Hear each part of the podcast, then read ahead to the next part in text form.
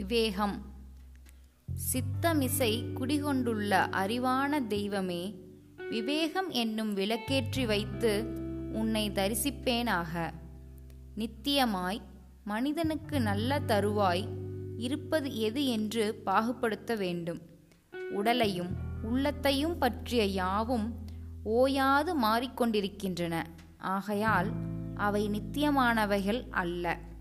அறிவையும் ஆனந்தத்தையும் பற்றியவையே நித்தியமானவை. இதை அறிந்து கொள்ளுதல் விவேகம்.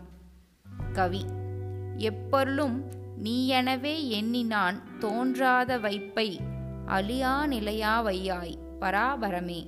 தாயுமானவர்